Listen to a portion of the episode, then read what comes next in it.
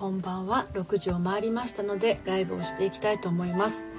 今ですね実はあの なんとですね時間をね6時が回ってることに急に気づいたんですよ。私のあのパソコンの時計は6時を回ってたんだけど机に設置しているあの別の時計がですね5時前を指していて それにしちゃやけに外が暗いなと思ったんですけどすっかり6時を回ってましたね。失礼いたしました。はい。えー、っと今日はですねえー、ちょっとこう見ていたらですね話したくなった記事があったので、えー、まあ、そのお話をしつつ、えタイトルは「最初から優しい男は要注意」みたいなタイトル確かしてたと思うんですけどね、こちらについてお話をしていきたいと思います。オープンチャットの方には、えー、まあ、ちょっとこの元ネタというか、えー、そのリンクを貼ってますので、えー、っと、まあ、見てみたい方はオープンチャットの方から見てみてください。でね、あの、ヤフーを見ていたら、あの雑誌のレイってあるじゃないですか。そのレイで、モラハラ男を見抜く3つのポイントっていうのをやってたんですね。コラムであったんですね。で、えー、こんな言動は危険信号かもっていうことで、まあ、モラハラ男を見抜くポイントを、えー、発信してたわけなんですけど私もあの自分でこうあのクライアントさんのお話とかいろいろ聞いてるとやっぱりちょっとこうモラハラっぽい人っていうのは特徴があるなっていうのは感じているんですけど、まあ、まずあのちょっとこのねレイの方で、えー、コラムになっていたものについてねお話をしてそしてまあちょっとそこから絡めて最初から優しい男は本当に要注意なのかどうかについてお話をしていこうかなと思います。はい、で気になる人がいるとか最近彼ができたとかでもなんかたまにあれって思うことがある。そういう人がいたら、まあ、ちょっとこのオープンチャットに貼りました。リンクの方をね見ていただければと思います。で配信が終わった後はですね概要欄の方にもリンク貼っておきますので一応あの後から追っかけて聞かれる方はですねそちらのリンクを見ながら聞いていただければなと思います。はい。でえー、っとなんかそういうねちょっとあれって思うようなことがあったらその違和感っていうのはもしかするとあの彼のモラハラ気質からね来ている場合もあるよっていう話なんですね。でまああのこれは私も同意なんだけどモラハラ男性っていうのはあの女性を苦しめる存在になる可能性はめちゃくちゃ高いですね。ですので、まあ、この見抜くポイントをご紹介しつつそれから最初から優しい男性は注意なのかっていうところをねお話ししていこうと思います。で、えーと、レイで取り上げていたえー、っとモラハラ男かどうかを見抜くポイント3つあったんですけれどまず最初に3つお伝えしてしまいたいと思います。はい、で1つ目がですね嫉妬深い疑り深いっていうのが挙げられてましたね。そして2つ目が人を下げて自分を上げるっていうのが2つ目として挙げられてました後で詳しくお話をしますかねはいで3つ目がですね食べるスピードを相手に合わせられないこれ面白いなと思ったんですねはいじゃあちょっとね一つ一つお話をしていこうと思うんだけど例に書かれていたのがまずそのモラハラ男かどうかを見抜くポイントとして疑い深いとか嫉妬深いって挙げられてたんですけれどもあの健全な人間関係の根本にあるものは信頼ですというふうに書いてあったんですよ。うん、で嫉妬したり疑ったりっていうのはその正反対にあるものっていうふうに取り上げてたんですね。なので、えー、あなたの気になる人とか彼氏があなたに対して嫉妬深かったり疑り疑り深かったりしませんかっていうのを問いかけていました。例えばあなたが行った場所をその都度聞いてくるとか発言を疑ってきたりする。それから LINE の返信が遅れると責めてくるみたいなことですね。これらは彼があなたを信頼していない証拠ですと。であるいは彼がそもそも人を信頼することができない人である可能性がある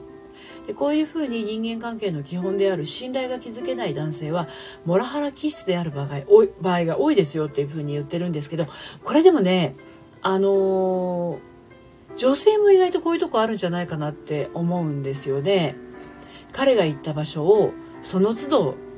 問い詰めるとかねなんか彼が言っていることをあのちょっと疑ってしまったりとかあとは LINE の返信が来なかったりすると責めるっていうのはこれ女性も結構あったりすると思いませんか？あ小野ひよりさんこんにちは。なのであの確かに嫉妬深いとか疑り深いっていうのはモラハラ気質の要素としてあるんですけどその行動とか言動はあのちょっとねいろいろこうこの疑り深い嫉妬深いの表現の仕方もうちょっと違うんじゃないのかなって私は感じていて。はい。あカレンさんこんにちは。ハムニーさん来ました。はい来てくださってありがとうございます。なんでその嫉妬深いっていうのがえー、っと疑り深いもそうなんだけど束縛がきついとかそういう方向になってくると俺以外見る見るなみたいな。そういうのになってくるとまああのモラハラ男により近いのかなっていうふうに感じますね。単純にその嫉妬深いとか疑り深いっていうのは、まあ、結構女性側も持つものですね。小野日和さんまさに元彼そのタイプ。あ本当に。あのこれね最初からなかなか見け見抜けないかと思うんですよ。こういうのってね。うん。あの愛情と勘違いしやすかったりするじゃないですか。その嫉妬深さとかそういうのってね疑り深いはまた違うけど嫉妬深いって意外と愛情とね勘違いする方もいらっしゃるのではい。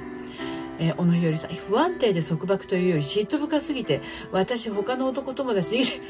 ありますよね。だからそういう場合はですねやっぱり自分の中にもあの嫉妬イコール愛情みたいな感覚をどこかに持ってたりするとあの彼の言いなりになってしまったりすすることってあると思うんで私も昔そういうことあったんで、まあ、ちょっとその辺ね気をつけた方がいいかなって思いますね。はい、で2つ目がですね人を下げて自分を上げるっていうのがあのレイのこのコラムでは挙げられていました。はい、例えばどういう内容かっていうと自分ばかりをする人と一緒にいるとあごめんなさい。自分ばかりで自慢ばかりをする人と一緒にいるとあまりいい気持ちにならない人もいるでしょう。しかしこれだけではモラハラ気質とは言えません。モラハラ気質の男性の特徴は人を下げて自分を上げるっていうこと。例えば自分は背が高くてかっこいいと自慢してくるだけならその人は単純に自分が好きなだけで他人を攻撃する意思はないと。ね、しかしあいつに比べれば自分はマシ身のようにですね他人と比較して相手を下げて自分を持ち上げようとする人はモラハラ気質な可能性がありますというふうに言ってますね。なぜなら自信がないこと自分が満足していないことを他人を叩くことで埋めようとしているからこういった男性と一緒にいても幸せになれない可能性が高いです。まあ、コンプレックスですよね。プライドはめちゃくちゃ高いんだけど反面コンプレックスがめちゃくちゃ強い場合は言ってることとやってることがですね辻褄が合わないっていう男性がいらっしゃるんですよねでそうするとこういうことが起きたりしますねはい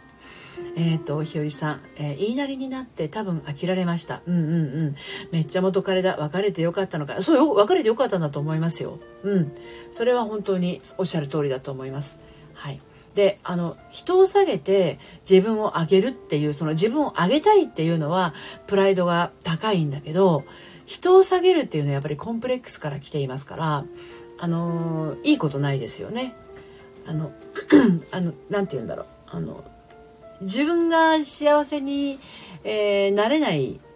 タイプですのであの一緒にいるとですね嫌な気分になると思いますこれ。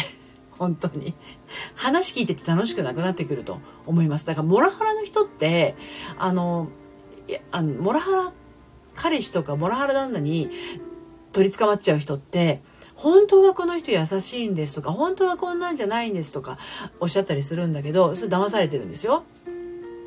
本質的にはあの人を傷つけて自分が満足するっていうところに、えー、行ってしまうタイプなのでここは気をつけた方がいいと思いますね。はい、えー、カレンさん嫉妬って感じ女編なんですよね。嫉妬って女性にもあるか。あすごいあると思いますよ。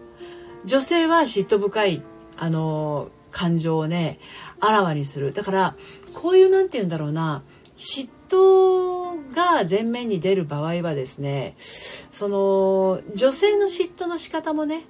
束縛系に行っちゃうと男の人逃げちゃうじゃないですか。だから可愛らしい嫉妬ができればいいんだけどそれがうまくこうなんだろうな調整できないというかあの嫉妬の情念でドロドロになっちゃってたりするとこれも男性逃げていっちゃいますよね。はい。うん、ひよりさん、騙されてたのか。彼と別れてから私は私のことを大事にしようと思いました。つくづく、あ、本当そうしてください。すごい大事だと思います。はい。で、私がね、あの、最後のこれがすごい、あ、そういうこともあるんだと思ったのが、食べるスピードを相手に合わせられないって、これ面白いですよね。はい。で、これ中身はですね、あの、食べるスピードが他人に合わせられない男性もモラハラ気質がある場合が多いです。なぜなら周りのことが見えていない、あるいは周りに合わせない自己中心的な性格である可能性が高いからと。はい。えー、わかりやすい例として食べるスピードを上げましたが、ポイントとなるのは自己中心的自己中心的な性格かどうかですと。例えばレストランを選ぶ時にいつも彼が行きたいレストランになっていたりしませんか？自分の好みを常に優先する行動は自己中心的な性格から来ています。そんな男性はモラハラ男あるいは予備軍である可能性が高いでしょう。モラハラ男と付き合っていても幸せにはなれません。またモラハラ気質を変えるのは非常に難しいです。まあ病気みたいなもんですからね。うん。はい、今回紹介したポイントを参考にして気になる人や彼氏がモラハラ男だと感じたら冷静に判断して相手との関係を見直してみるといいでしょうとカレンさん逃げたタイプ僕あそうなんですね食べるスピードを相手に合わせられないって言ったら、私が割とそうかもしれない。自分のペースで食べてますね。うちの旦那さんのは結構ゆっくりで、私は今ダイエット中ということもあってね、割とゆっくりめに食べるようにはしてるんですけど、まあでも、あのーそうですね。会話を楽しんだりとかそのいわゆるコミュニケーションを楽しんだりとかその場の空気を楽しんだりっていうことができる人はやっぱりこうなんだろう人間関係のその付き合い方も上手だと思うので、えっと、こういうなんだろうな自分だけさっさと食べ終わってねまだ相手の人があの食べ終わってないのにお会計に行ってしまったりとかっていうふうにあのなってしまうこともあるかもしれないんだけど確かにそこそこまで行っちゃうとねあの本当に一緒にいてもせかされてるみたいでつまらないしあの早くしろよみたいに言われたら楽しくないですよね、でもそういう時にそういう時にですよあ遅い私がダメなんだとか思ってしまう人はやっぱりモラハラの人にですねつけ込まれやすいんですよ。だからそこも気をつけないといけない。ですね。はい。えっ、ー、と、ひよりさん、モラハラ気質の人といるも一人も隠れサイコパスに見えてしまって男が信じられない。辛いですよね、それはね。なるほど、なるほど。うん。ハーモニーさん、それは嫌すぎ。ね、嫌ですよね。でね、私今日、最初から優しい、えー、えっと、男は要注意っていうタイトルをつけてるんですけどね。カレンさん、協調性は大事。本当大事だと思います。これね あのマッチングアプリとか結婚相談所とか、ま、そういうところで男性と出会う機会が多い人はねほんとこれねちょっと気をつけてみてください。最初は優しかったのにね。そうそうそうそうそう。そうそれですそれです。あのマッチングアプリとか結婚相談所ってあの何、ー、て言うのぐっと近寄るじゃないですか。例えばマッチングアプリだと私はやったことがないけれど、まあ、クライアントさんのお話なんかを聞いてると何度かやり取りをしていてそして会うっていう風になるわけですよね。でよく考えてみてくださいよ。あなたのことをよくわからないうちから優しい人っていうのは裏を返すと誰にでも優しいか最初だけ優しいかなんですよ。いいですか？